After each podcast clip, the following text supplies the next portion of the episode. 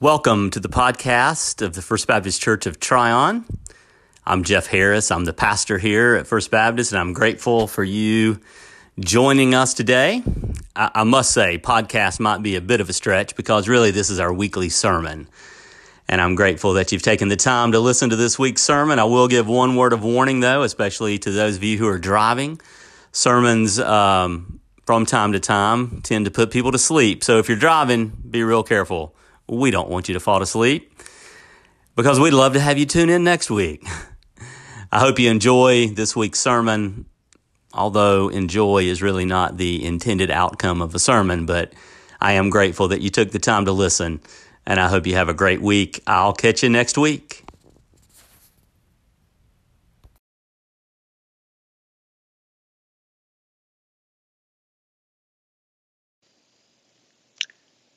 Welcome to the First Baptist Church of Tryon. Thanks for dropping by our YouTube channel to watch this Sunday sermon. I appreciate you taking the time to do that. I want to remind you that our main opportunity to worship is via Zoom on Sunday mornings at 11 a.m. You can see that, find information about that in the description below. So thanks for being here. We spent quite a few weeks in Matthew 13 going through some parables, and, and now come to this really familiar text in Matthew 14. Immediately, Jesus made the disciples get into the boat and go on ahead to the other side while he dismissed the crowds. And after he had dismissed the crowds, he went up the mountain by himself to pray. When evening came, he was there alone. But by this time, the boat, battered by the waves, was far from the land for the wind was against them. And early in the morning, Jesus came walking toward them on the sea. But when the disciples saw him walking on the sea, they were terrified, saying, It's a ghost! And they cried out in fear. But immediately Jesus spoke to them, and he said, Take heart, it is I. Do not be afraid. Peter answered him, Lord, if it is you, command me to come to you on the water. Jesus said, Come. So Peter got out of the boat and started walking on the water and came toward Jesus. But when he noticed the strong wind, he became frightened and beginning to sink. He cried out, Lord, save me. Jesus immediately reached out his hand and caught him, saying to him, You of little faith, why did you doubt? When they got into the boat, the wind ceased and those in the boat worshipped him, saying, Truly you are the Son of God. The word of the Lord. Thanks be to God. I cannot read this text without thinking about a story that a, a friend of mine shared some years back. He had started going to a new church, and it was a new church start. This kind of charismatic type minister had had kind of conjured up quite a following and, and they had started this new church and there were quite a few people coming and and so this minister had all those new folks over at his house and they had a nice picnic out beside this little pond that he had out by his house and they had spent the afternoon talking with each other and enjoying each other's company and when you felt like the get together was about over, the minister said, You know, I do have one thing that I want to show you guys. And so he walked out to this little wooden dock that he had on the pond, walks out to the pond, and he just very gingerly puts his foot over the edge of the dock onto the water, puts one foot there, and then, then he takes the other foot slowly, carefully, places it there on the water, and the next thing you know, he is no longer on the dock. He is literally suspended atop the water. And so he just slowly makes his way across the pond on top of the water. And, and the people are, are, well, they're confused. they're not quite sure what to make of it.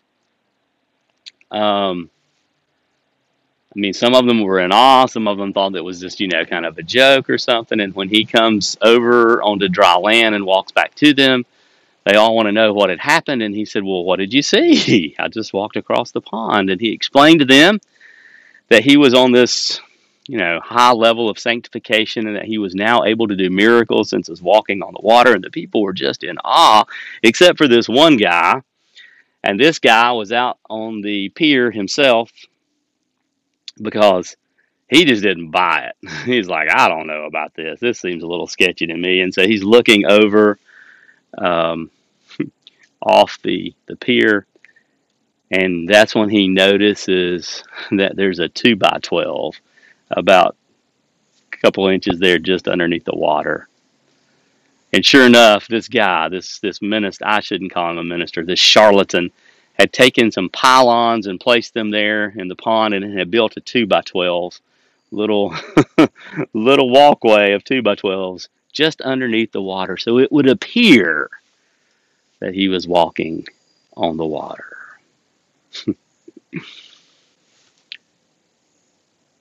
which you you know I haven't seen anybody do. Have you? You ever given it a try? I haven't had. That's not. It's kind of hard to do. Just walking on the water, and that's usually what happens when we read this text. We can't help it. We're these modern, rational, scientific creatures, and we're like, well, that.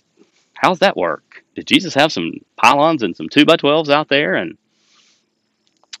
and if you're reading the text, you you know it may catch your attention that it's at night. It's dark, stormy I mean, did the disciples really see what they thought they saw? Maybe. Maybe they were actually really close to the shore and maybe Jesus was walking along the shore and they just thought he was walking on the water. Or maybe it was a sandbar. I remember when I was uh, working at Caswell one summer, you could swim out, I, I don't know, probably 40, 50 yards way out off the beach and as you would be swimming, all of a sudden you just run into this wall of sand. There was this huge sandbar that had popped up. And so you could be way offshore and you were standing in like ankle, shin deep water, almost look like you were walking on the water. And so if we if we don't watch it, we get caught up in the miraculous nature of this. Well, how did Jesus do that? And we, we might think that the point is that Jesus suspended the laws of nature just so he could show how awesome he was by walking on the water. But I don't think that's the point. I think the walking on the water is more than just walking on the water. You see, for us, water is usually something that we associate with fun, at least this time of year, right? We go to the beach, we play in the water or we go to the river and we go swimming, or we go tubing, or you know, water fun. People, that's we humans are drawn to water, but in the ancient world, it wasn't that way at all. The sea wasn't just a bunch of water. The sea was chaos. It was primordial evil. It was this place that was home to the demons and Leviathan. And so to walk on the water was to show that there was one who was even more powerful than the sea. If you're reading through the uh, near the end of Revelations, you'll come across then I saw a new heaven and a new earth, and for the first heaven and the first earth has passed away, and the sea was no more. This evil and chaos, this abyss of the sea, is gone in the new heaven and the new earth. And and here is Jesus showing that he is even Lord over the chaos of the sea. And so we get hung up wondering how all that worked when I think there's something more powerful go on going on there. Or or we get hung up about Simon Peter and his lack of faith. Well, Simon Peter took his eyes off Jesus and he just sank. He, we, I've heard a few saying, well, he should if he'd have kept his eyes on Jesus, he would have been just fine. Well, he should have kept his eyes on Jesus, but I don't think that was the problem. You know, if Simon Peter would have just had a little more faith, he could have walked across that water. I, I don't think so. I really don't think so because I don't think it's possible for Simon Peter to walk on the water. He could tread water, swim, float. I mean, we can do that, but I've yet to see anybody I know walk on the water. And even when we use that language figuratively, and we often use it in a pejorative kind of way, right? Like, well, he thinks he can walk on the water. But even when we use that language figuratively, people can't do it. Oh, there might be people that we hold in really high regard, really high esteem. We might kind of think they can walk on the water, but if you just watch them long enough, they'll do something and and it'll disappoint you. Now, now my wife still thinks I can walk on water, so don't y'all tell her that I'm I'm just I'm just doing this because she doesn't even watch these sermons, and I thought I could throw. I'm just kidding, just a little. So, Simon Peter should have just stayed in the boat. He should have stayed in the boat. Jesus Jesus sends them out. I think this is the first time in Matthew when he sends out the disciples on their own, and they haven't even been gone five minutes, and Jesus is trying to get a little rest and trying to get away from these people for a while, and then they're crying out and they they're in need, and so he goes out to them, and they think it's a ghost. They think it's a ghost, and Jesus, Jesus says, "No, no, no, it's me." In fact, he says more than it's me. He says it's I, except that's actually more than that in the Greek. It's I am. I am, it's really a little play on words there that we can kind of miss in the English. It's I am. That should have that should have erased any doubts as to who this was. And yet Simon Peter says, Well, Lord, if it's really you, then command me to come to you on the water. Simon Peter did do some boneheaded things. This one might be the this one might take the cake if it's really you. and if you've been paying attention in Matthew, you've already heard a voice that sounds familiar. If you go back to Matthew 4, there's this little Q&A session that Jesus has with someone. We call it the temptation. if you are the son of God, command these stones to become loaves of bread. If you are the Son of God, just go ahead and jump off the temple. And then here's Peter Lord, if it is you, if it's really you, command me to come to you. When Jesus says, You of little faith, why did you doubt? Fred Craddock, the New Testament scholar, reminds us. He says, This has nothing, absolutely nothing to do with Simon Peter's inability to walk on the water. That's not what Jesus is questioning. It has everything to do with the question that Simon Peter has asked the Lord, if it is you, command me to come to you. Why would you doubt it's me, Simon Peter? Do you I mean for one, can you not recognize my voice? Who else? Who else would you have expected? Even the ancients knew that you just couldn't walk on the water. They believed only a deity could do such things. I mean, who were you expecting, Simon Peter? And so Jesus immediately throws out his hand to Simon Peter, rescues him. And then when they get back into the boat, we have what is, in essence, the first worship service of the Christian church. And those in the boat worshiped him, saying, Truly you are the Son of God.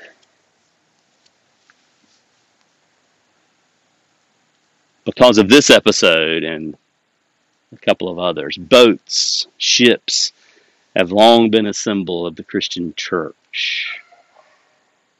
I understand why, on occasion, you might want to get out of the boat. You know, I mean, let's think about it. If the church is this boat, I can understand why you might want to get out of it every once in a while.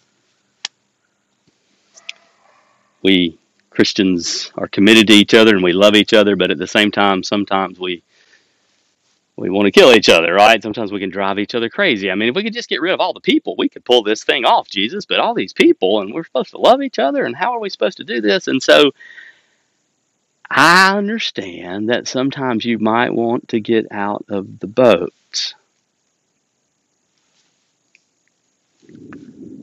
You might want to jump ship might want to give up. I get it. In fact, trust me, we ministers probably get it better than you guys do. There are days when we're like, whoo, these people, come on. I'm just going to jump ship and swim for shore and see what happens.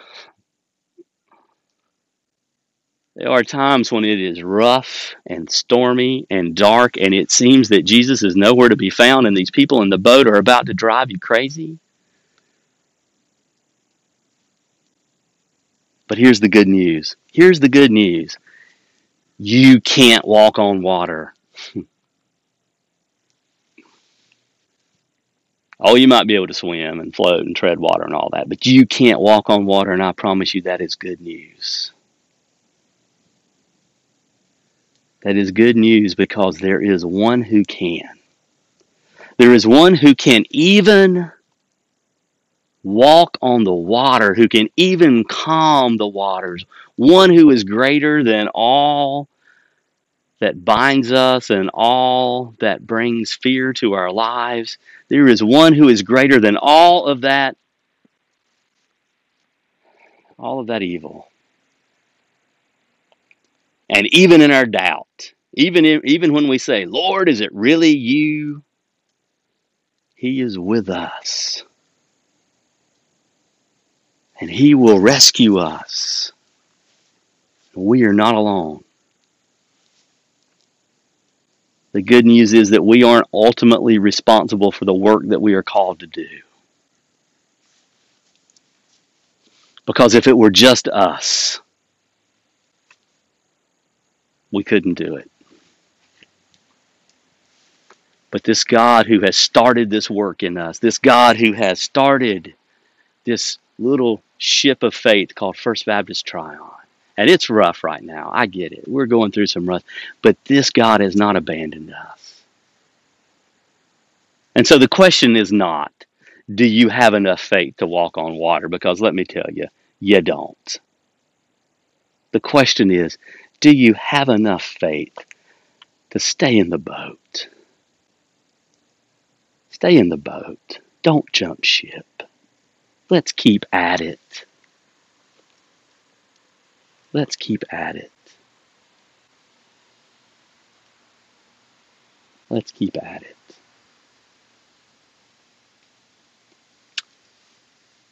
And as we keep at it, remember who you are. You are disciples of Jesus, our Lord and our brother, children of Almighty God, bound together as brothers and sisters through the Spirit. You are the very body of Christ. So may you serve the Lord with gladness all your days. Let's keep at it. Don't jump ship. Amen.